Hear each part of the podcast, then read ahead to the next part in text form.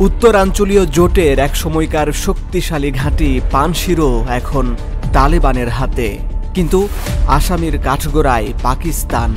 অভিযোগ উঠেছে, পুরনো মিত্র তালেবানের হয়ে পানশিরে ড্রোন হামলা চালিয়েছে দেশটি।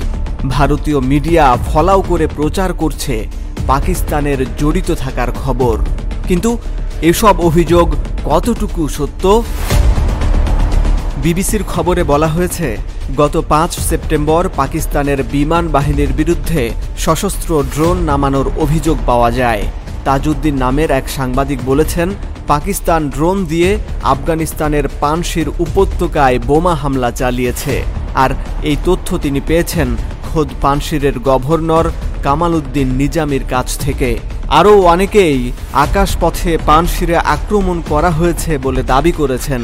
ড্রোন হামলার বিষয়টি সোশ্যাল মিডিয়ায় ব্যাপকভাবে শেয়ার হয়েছে। বলা হচ্ছে, আফগানিস্তানের অভ্যন্তরীণ বিষয়ে পাকিস্তান যে হস্তক্ষেপ করছে, এটা তারই প্রমাণ। ইরানি ও ভারতীয় গণমাধ্যম পানশিরের যুদ্ধে পাকিস্তানের জড়িত থাকার অভিযোগ নিয়ে প্রতিবেদন করেছে। কিছু কিছু ক্ষেত্রে পাকিস্তানি সামরিক হার্ডওয়্যার ব্যবহারের ছবি দেওয়া হয়েছে। যদিও প্রমাণস্বরূপ দেওয়া এই ছবিগুলো বিভ্রান্তিকর। পাকিস্তান এবং তালেবান উভয়ই এই অভিযোগ অস্বীকার করেছে। পাকিস্তানের সশস্ত্র বাহিনীর মুখপাত্র জেনারেল বাবর ইফতিকার বিবিসিকে বলেছেন, এগুলো সম্পূর্ণ মিথ্যা এবং এসব ভারতের অযৌক্তিক প্রচারণা। আফগানিস্তানের ভেতরে যা ঘটছে, তার সঙ্গে পাকিস্তানের কোনো সম্পর্ক নেই। পাকিস্তানের বিরুদ্ধে এমন অভিযোগ একদমই নতুন না।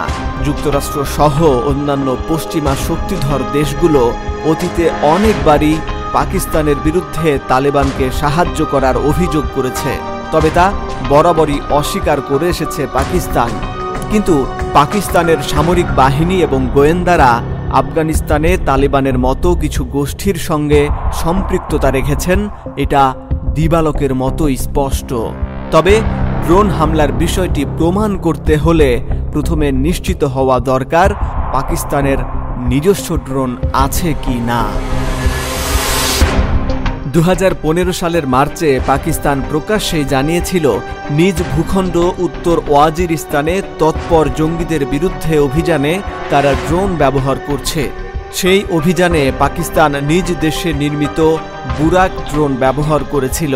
এই ড্রোন আকাশ থেকে ভূমিতে নিক্ষেপণযোগ্য লেজার গাইডেড ক্ষেপণাস্ত্র বহন করতে সক্ষম।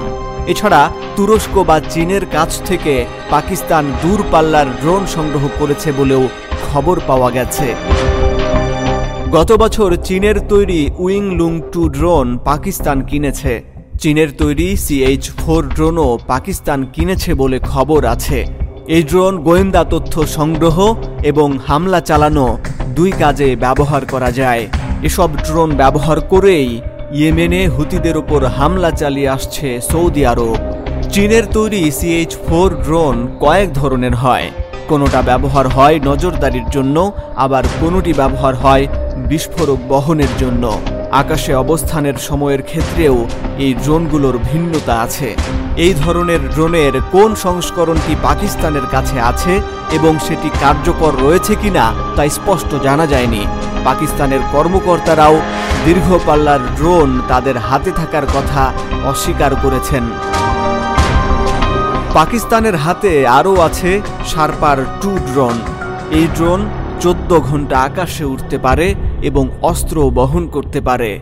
এছাড়াও অন্য আরও ড্রোন পাকিস্তানের আছে।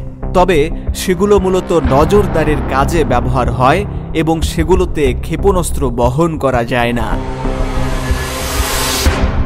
কিন্তু আফগানিস্তানে পাকিস্তান ড্রোন হামলা চালিয়েছে, এই মুহূর্তে দাবির ক্ষেত্রে কোনো অকাত্য প্রমাণ নেই।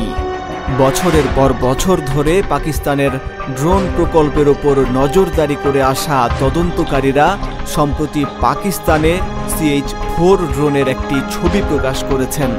গুগল আর্থের মাধ্যমে অনুসন্ধান করে এবছরের বারোই জুলাইয়ে বাহাওলপুরের কাছের একটি বিমান ঘাঁটিতে চারটি ড্রোন চিহ্নিত করা হয়েছে।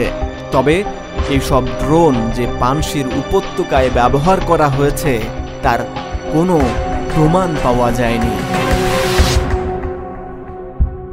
যুগে যুগে ঘটে যাওয়া ঘটনা এবং সেই ঘটনার পিছনের রহস্য নিয়েই হিস্ট্রি অ্যান্ড পলিটিক্স ইতিহাস থেকে বর্তমানের অবস্থান তুলে ধরা হবে এই চ্যানেলে জানতে পারবেন নানান অজানা তথ্য। আমরা সঠিক বার্তা পৌঁছে দেব আপনার কাছে। আমাদের কন্টেন্ট যদি আপনার ভালো লাগে, তবে অবশ্যই লাইক দিন, সুচিন্তিত মতামত তুলে ধরুন এবং তথ্য সমৃদ্ধ এই বার্তাটি ছড়িয়ে দিন বিশ্ববাসীর কাছে।